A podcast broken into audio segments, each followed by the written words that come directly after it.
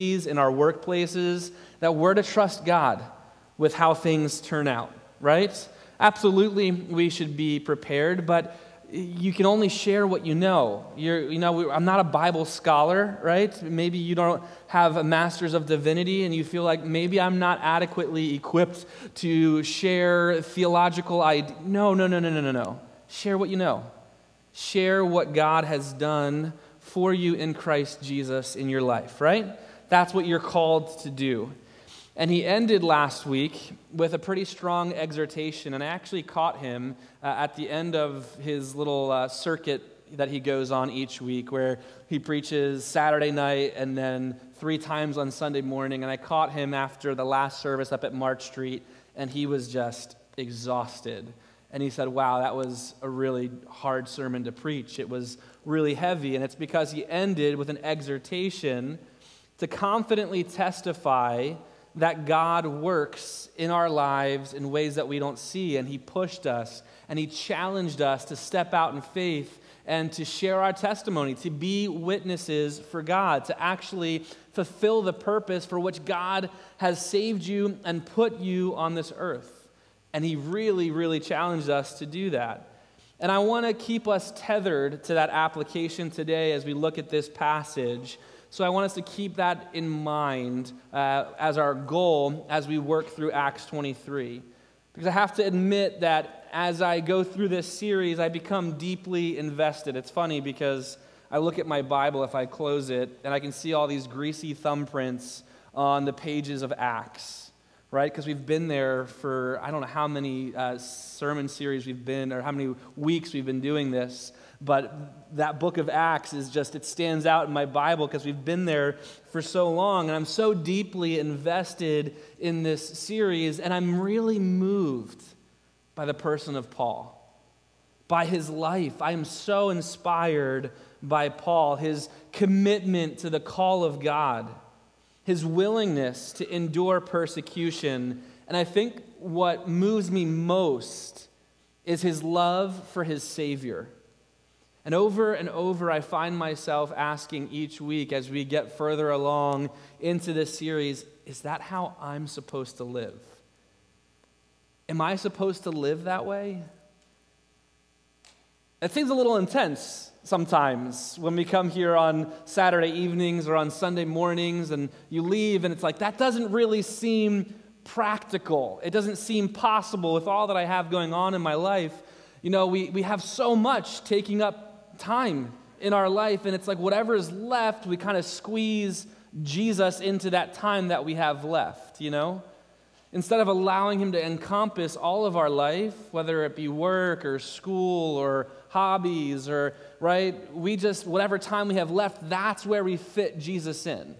And that's all the time that we have for Him. And sometimes, right, that might just be on Sunday. And depending on what's happening that Sunday, it might only be two or three times a month that we actually have enough time to squeeze uh, Jesus into our busy schedules. And so it just seems like there's no way that God can really expect us to live the way that Paul lived. Maybe Paul had a unique call.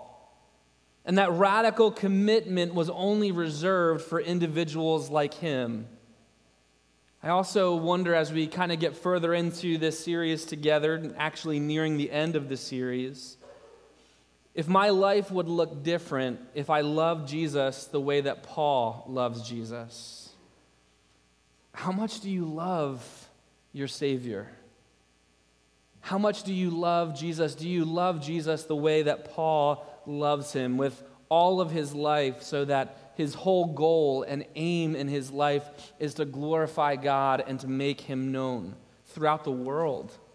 Paul wanted to take Jesus to Rome, right? He wanted to take Jesus throughout the entire known world at that time. But I can assure you, Paul was just a man.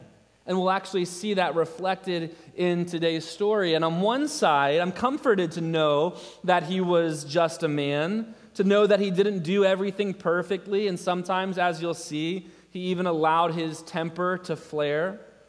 But in another way, I'm somehow even more convicted by Paul. He didn't let his shortcomings prevent him from living a life of faith and obedience to the call of God. So many times we don't even consider stepping out in faith simply because we don't think something is within our wheelhouse or is within our giftedness. When, if we're honest with ourselves, it's really because we don't want to be made to feel uncomfortable. We don't want to change.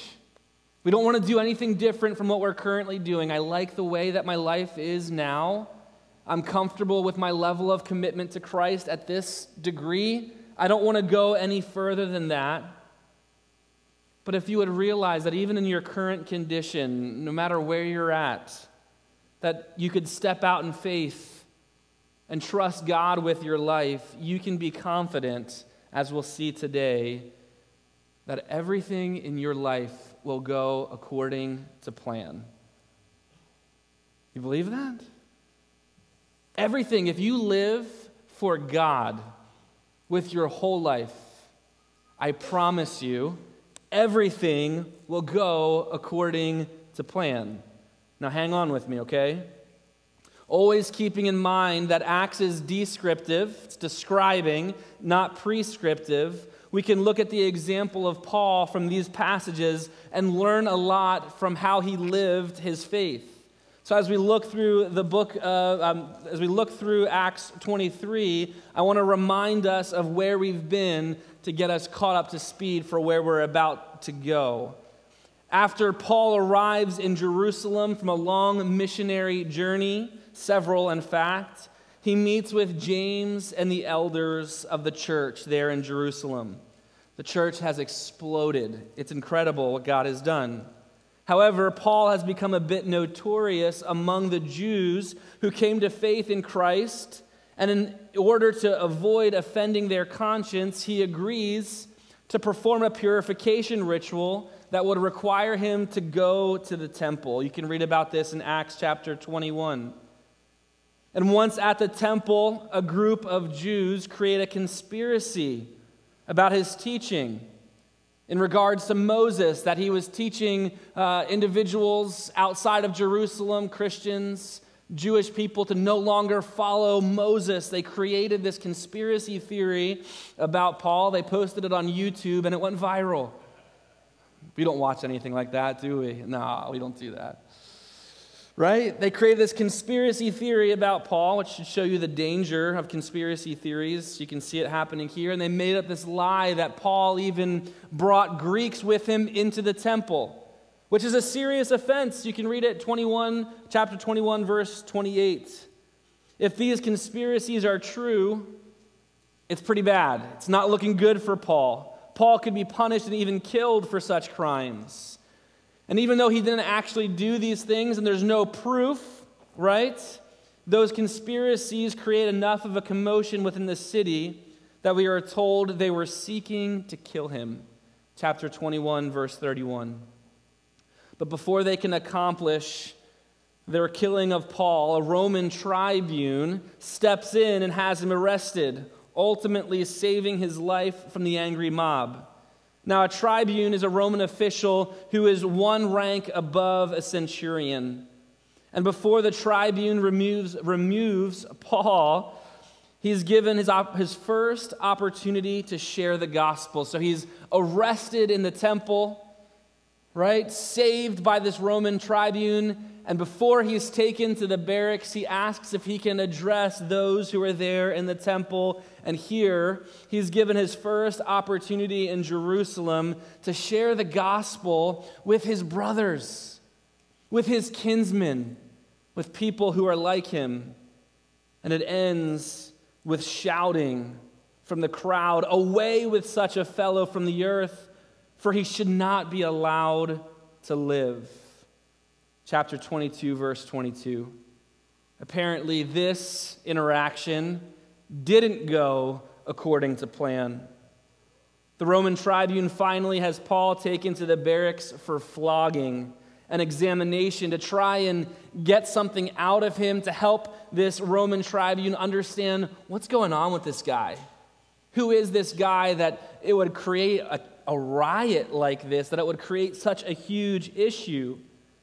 And here it's in this moment that we see the wisdom of Paul in revealing that he is, in fact, a Roman citizen and can't be flogged without a fair trial. We discussed this last week. Had the tribune legally flogged Paul, the same punishment would have been carried out on him, or even worse, he could have been executed. Still, wanting to get to the bottom of this mystery concerning this man, Paul, this tribune arranges a meeting with Paul and the Sanhedrin, with the high priest, with the council the next day that we read about in Acts chapter 22, verse 30.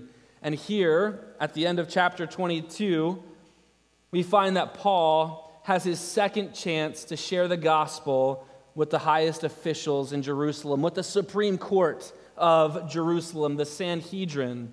And here Paul takes his shot. And again, as, we're about, as we're about to see, it doesn't go according to plan. After Paul's first sentence, he says in chapter 23, verse 1 Brothers, I have lived my life before God in all good conscience up to this day. Bam! The high priest has Paul punched in the mouth, struck in the mouth. He gets one sentence out, right? Here's his next opportunity to share, to testify, to be a witness for God. And after getting out his first sentence, he gets struck in the mouth. Now, clearly, Paul was not saying that he's lived a perfect life without sin. After all, we know from Paul's testimony that he considers himself the chiefest of sinners. Instead, he's saying that according to what he knew of God, he always lived according to that knowledge. However, the high priest must have felt that this was somehow blasphemous, that this guy can't actually believe what he's saying because he wouldn't be doing the things that he's doing. And what Paul says next might shock you. I think it's one of the greatest moments that we get to see of Paul. He said in verse 3 God is going to strike you, you whitewashed wall. Are you sitting to judge me according to the law, and yet, contrary to the law, you order me to be struck? Unlike Jesus, who stood before this same Sanhedrin silently before his accusers, Paul responds quickly with a harsh rebuke. How would you respond if somebody decided to pop you in the mouth. Now, let's be clear. What Paul said was not wrong. Like Jesus calling religious leaders in Matthew chapter 23, verse 27, whitewashed sepulchres, whitewashed tombs, right? You look good on the outside, but on the inside, you reek of death. You are corrupt. Jesus did that. He called them that, or Ezekiel calling the leaders of Israel whitewashed walls in Ezekiel chapter 13, verse 10, right? It's this weak wall that looks good on the outside, but it's fragile. There's no substance to it. So Paul was correct in his judgment. And beyond that, Paul, being a trained Pharisee, right? He's intelligent. He knows the Old Testament law, he knows the scriptures. Paul knew that it was unlawful to strike someone in this manner. There was actually a Jewish saying that goes, He who strikes the cheek of one Israelite strikes, as it were, the glory of God. But apparently, this high priest, Ananias, was above the law. It's actually interesting, it wouldn't be long after that this high priest would actually be assassinated before the fall of Jerusalem in 70 AD, his own people would take him out because he was such a corrupt leader. God did, in fact, strike him down. However, in this situation, Paul is quickly corrected and told, Would you revile God's high priest? To which Paul replies, I did not know, brothers that he was the high priest, for it is written, You shall not speak evil of a ruler of your people. Now, some people actually speculate that Paul might have been sarcastic. And what he meant was that he didn't know that a high priest would act in such a way. But I don't think that's consistent with Paul's teaching. Consider what Paul says in 1 Timothy chapter 2 verses 1 through 2. First of all, then I urge you that supplications, prayers, intercessions, and thanksgivings be made for all people for kings and all who are in high positions, that we may lead a peaceful and quiet life, godly and dignified in every way. Tell me that that's not what Paul has in mind here, where he apologizes for blurting out the way that he did. You know, others actually believe that Paul's vision, because Paul actually would have known this high priest back before Acts chapter 9 Others believe that perhaps Paul's vision, which was impaired, prevented him from seeing who the high priest was. Never mind the fact that Paul had been out of Jerusalem for 20 years. Have you ever seen a friend after 20 years and thought they look completely different? Right? You didn't even recognize them. Maybe Paul, after being away for so long, couldn't identify the high priest since he'd been, since he'd been away. In addition, the high priest wouldn't have been wearing his priestly attire because they weren't meeting where the Sanhedrin would typically meet. Whatever the case might be, it would seem as though Paul is genuinely apologizing for his outburst for the purpose of preserving his witness and calling. How important is that? That we don't let our flesh get the better of us in moments where we might be tempted when sharing our faith to become defensive, that we do our best to remain calm and collected under pressure because our great, greatest witness, right, is being like Christ, not allowing our flesh to rise up to the surface and get the better of us. How many of us can say we could easily do that? I know there's been conversations that I've found myself in where I feel like I need to defend God. It's like God can do that on his own. He's God. It's just my responsibility to share and maintain and preserve my witness and calling before others. And so, after regaining his composure, Paul is able to perceive that the council who is there is one part Sadducees and one part Pharisees. Quick history lesson. These two groups were two of the most influential. I think this would actually be pretty important for us to pay attention to. Just to maybe think that something in God's word might actually apply to our world today, even in our own climate, cultural climate, and context. Because these two groups were two of the most influential political parties in Jerusalem at that time. The Sadducees were more liberal and progressive in that they did not believe in the supernatural, nor did they believe in the resurrection. The Pharisees were conservative, trying to make sure that Israel followed all of the law so that they stayed within God's favor, so that God would love their country. And both groups hated each other. Yet, the one bipartisan agreement they shared was their mutual hatred for Paul, which should tell you something about how the gospel interfaces with the kingdom of this world. The gospel offends everyone. The gospel offends everyone. And as Matthew 21, verse 44 reveals, Jesus is a stumbling block to everyone. At some point, you've got to put up with Jesus, right? At some point, you've got to interact with and come to terms with what do you believe about who Jesus is? Who is Jesus? And when you encounter Jesus, are you able to submit to his lordship before entering his kingdom, or are you tripped up by the person of Jesus? Are you crushed by the person of Jesus and you can't go any further? And so the gospel, Jesus, at some point offends everybody's flesh. When Paul realizes, though, that there are Pharisees there, and considering how nothing so far would seem as though it's going to plan, he adjusts his tactics and he makes one more effort by saying in verse 6 Brothers, I'm a Pharisee, a son of Pharisees. That's interesting fact about Paul. It is with respect to the hope and the resurrection of the dead that I am on trial.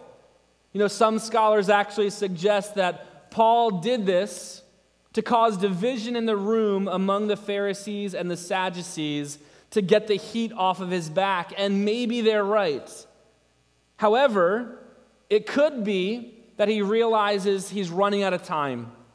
His opportunity is growing short. His window of opportunity is closing. So he gets right to the heart of the matter. He gets to the resurrection of Christ. Regardless of his intentions, once again, the room erupts and it is divided among party lines to the point where it becomes violent. And finally, it says in verse 10 the tribune, afraid that Paul would be torn to pieces by them, commanded the soldiers to go down and take him away from among them by force and bring him to the barracks. Paul's final attempt to plead with his kinsmen, his brothers, is slipping through his fingers. This is his one shot. This is the last opportunity Paul is going to have in Jerusalem to share the gospel. And at every turn, he's met with a closed door. At every turn, it would seem as though nothing is going according to plan. However, something incredible is about to happen. In the barracks that evening, we are told in verse 11, can I encourage you, if you have your Bibles, highlight this verse. In verse 11, it says, The Lord stood by him. What more encouragement do you need? As you live on mission for the glory of God. I want to keep us tethered to that, right? Because there's plenty of places I can go to in Scripture to encourage you in your current circumstance. But your current circumstance that might plague you or might cause you right now to feel stressed, whatever that might be, it, it, might be distracting you from the fact that God has given you a purpose and caused you and called you to live on mission for God. But if you're living on mission for God, if you're sharing your faith with others and you encounter difficult circumstances, if doors are closing in your face, if you're getting punched in the mouth, hopefully that's not happening. I hope that's not happening for you. But if you're, if you're encountering difficult circumstances, you can look to Paul in prison and be reminded that the Lord stood by him. Jesus, his Savior, was in the room. Does that get anybody else excited? It goes on to say, and he said, Take courage. Now, why would those be the words that Jesus spoke to Paul? Why would he tell him to take courage? Maybe your translation says, Be of good cheer. Why would Jesus need to tell Paul to cheer up? Because Paul was discouraged, just like you get discouraged. Paul felt as though he was a failure likely in the silence of his jail cell, without any distraction or comfort from his friends, he began to consider that he had failed. Maybe if he had just one more opportunity, he would have done things differently. Maybe he could even hear the voices of those others who have told him, Don't go to Jerusalem. If you go to Jerusalem, only chains await you. Maybe he got it wrong. And perhaps they were right. No, the Lord stood by him. I can guarantee you that in moments of sharing your faith with others, every time you walk away from the conversation, you're going to think to yourself, maybe I would have done that different. Maybe I wouldn't have tried to say all the things that I said in that moment. I, I, I have a, an exact situation in mind myself where there was a young man who was coming to church and, and, and he had been an atheist and he was seeking the Lord and he was trying to get answers to his questions, and I was doing everything I could to give him every answer that I had and thinking that I knew that I, what I was doing. And I'm cringing as I think about it. And I had thought that God was doing something in his life where I just stepped in and asked him, Do you want to put your faith in Jesus? We can do that right now. And I prayed with him, and I thought, man, I just led this kid to the Lord, only for the next day to get a nasty email that said I forced my faith on him. And I was crushed. Oh, I was crushed thinking that I made this kid believe in God, as if I could do that anyway, right? We're all going to have moments like that where you share your faith with a neighbor and you're thinking, I don't know if I would have said that, or maybe that didn't quite come out the right way. And you're going to be discouraged. That's part of this whole thing. But it's Paul who continues to push through that discouragement to live on mission for God, where we see God show up and that the Lord stood by him. And I love what Jesus says next. He says, For as you have testified to the facts about me in Jerusalem, so you must also testify in Rome. Not only does he stand by Paul through the night and tell him to take courage, but he goes on to basically tell Paul, Good job. He stands Paul up, if you will. I'm just kind of, this is me speaking now. Dusts off his shoulders and says, Get back out there. I've got more work for you to do. He reminds him of his purpose, and suddenly it's in this moment that we realize everything is going according to plan. That God was with Paul all along. That even when it seemed like the door was closing, that even when it seemed like Paul had failed, that even when it seemed like all hope was lost, God knew what he was doing. And it's at this point that you see a different Paul. You see a man on mission. However, he's not out of trouble just yet. Because as we're about to see in the following verses, a group of men are planning to assassinate Paul. This time, however, it's their plan that backfires because the son of Paul's sister yeah, you didn't know that Paul had a sister, did you? Perfect time to have a sister. Perfect time to have a nephew, right? Just so happens that he was in the room to overhear of this plan to ambush Paul. Paul quickly calls the centurion over, which is crazy. Could you see Paul sitting there reaching through the jail cell, snapping his fingers at a Roman saying, Hey, come here, come here, I got to tell you something, right? Paul quickly calls over a centurion and he tells him to take his nephew to the tribune to share the intel that he's gathered. And it's at this point, right, that this tribune has got to be wondering who in the world is this guy? I mean, from what we know of Paul, he's a pretty ugly dude, right? He can't see. He's got a unibrow. He's balding. He's a scrawny little guy, right? Who is this guy? That, that all of these people, that he would cause all of Jerusalem to riot, that, that he would have an assassination attempt made on his life. And suddenly, this tribune who initially wanted nothing to do with Paul is now determined to preserve his life. And after taking Paul's nephew aside and calming him down, he hears about a plot to take Paul's life, and immediately he springs into action. Now, watch this in verse 23. He calls for two centurions, and he has them assemble 200 soldiers, 70 horsemen, and 200 spearmen, for a total of 470 men to escort Paul in the cover of darkness out of Jerusalem. What an entourage, right? Additionally, he provides mounts for Paul to travel the some 60 miles on horseback to Caesarea, which is a Gentile region. Now, from one perspective, sure, Paul is a prisoner. But from another perspective, perhaps from a kingdom perspective, it sure looks like Paul is an ambassador of God, doesn't it?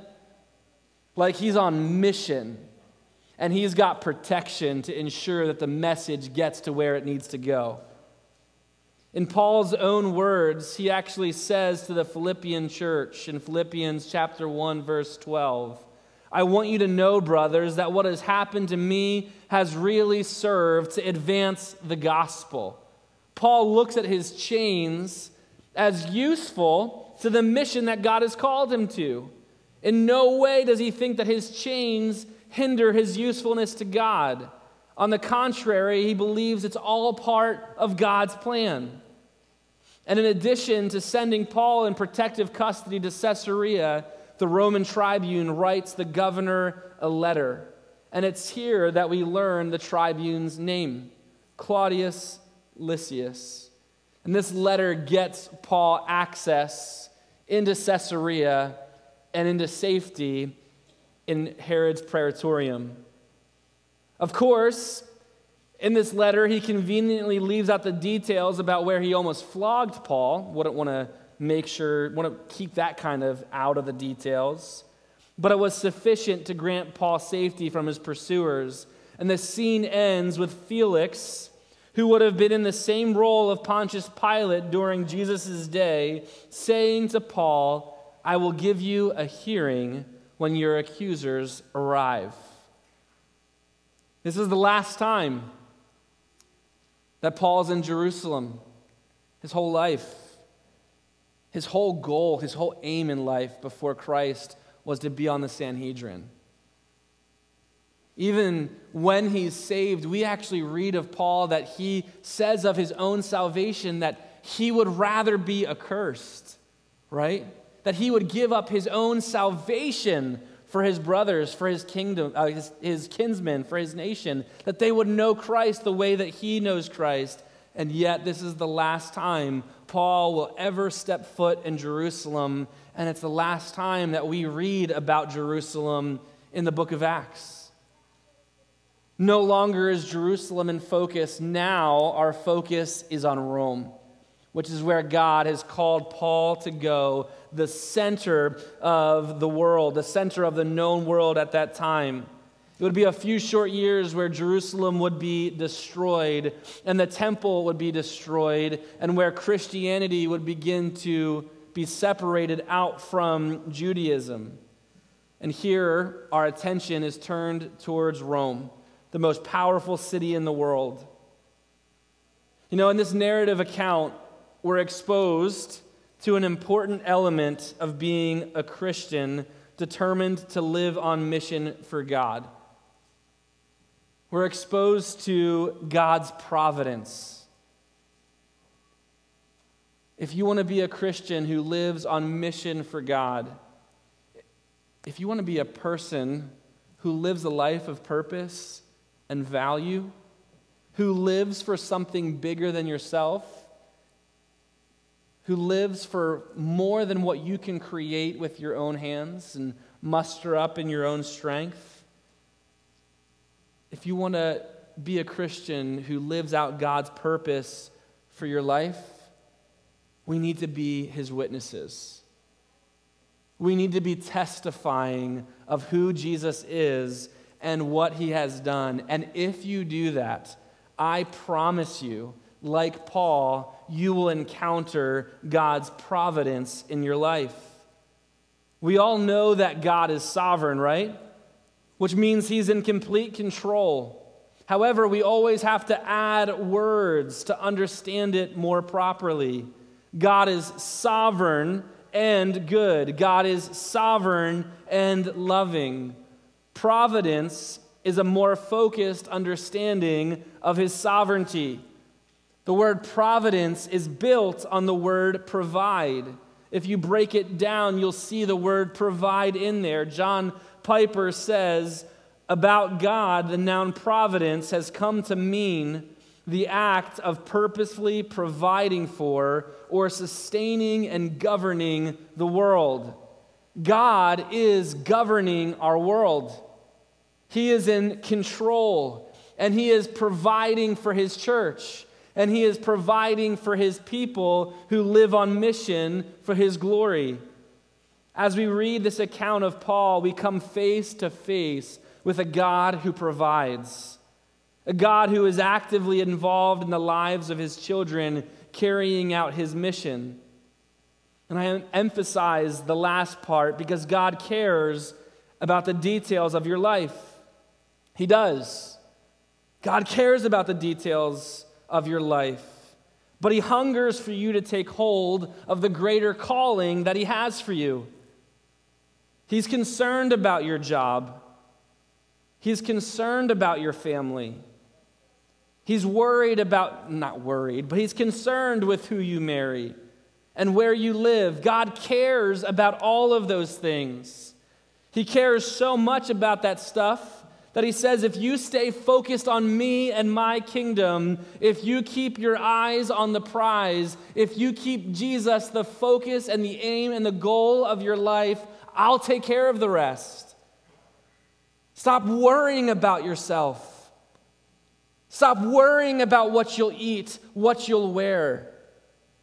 Stop worrying about the promotion at work and being somebody amongst your peers. Stop worrying and caring so much about your life. It's distracting you from the higher calling that I have for you. If you would focus on the call I have for your life to make disciples of all nations to the ends of the earth, I'll take care of that stuff. I've got you covered. I'm God. I'm the God who provides. We so quickly become distracted by the things of this world, don't we? We're so in love with our life that living for God the way that Paul lived for God seems impractical and almost impossible. Trust me, I've been tempted to consider that, and I'm a pastor. But I believe that God has a higher calling for those who are willing to try and step out for Him in faith. I promise you, if you take on the challenge to be a witness for God, there will be moments where it seems as though nothing is going right. But from another perspective, you can see the providence of God.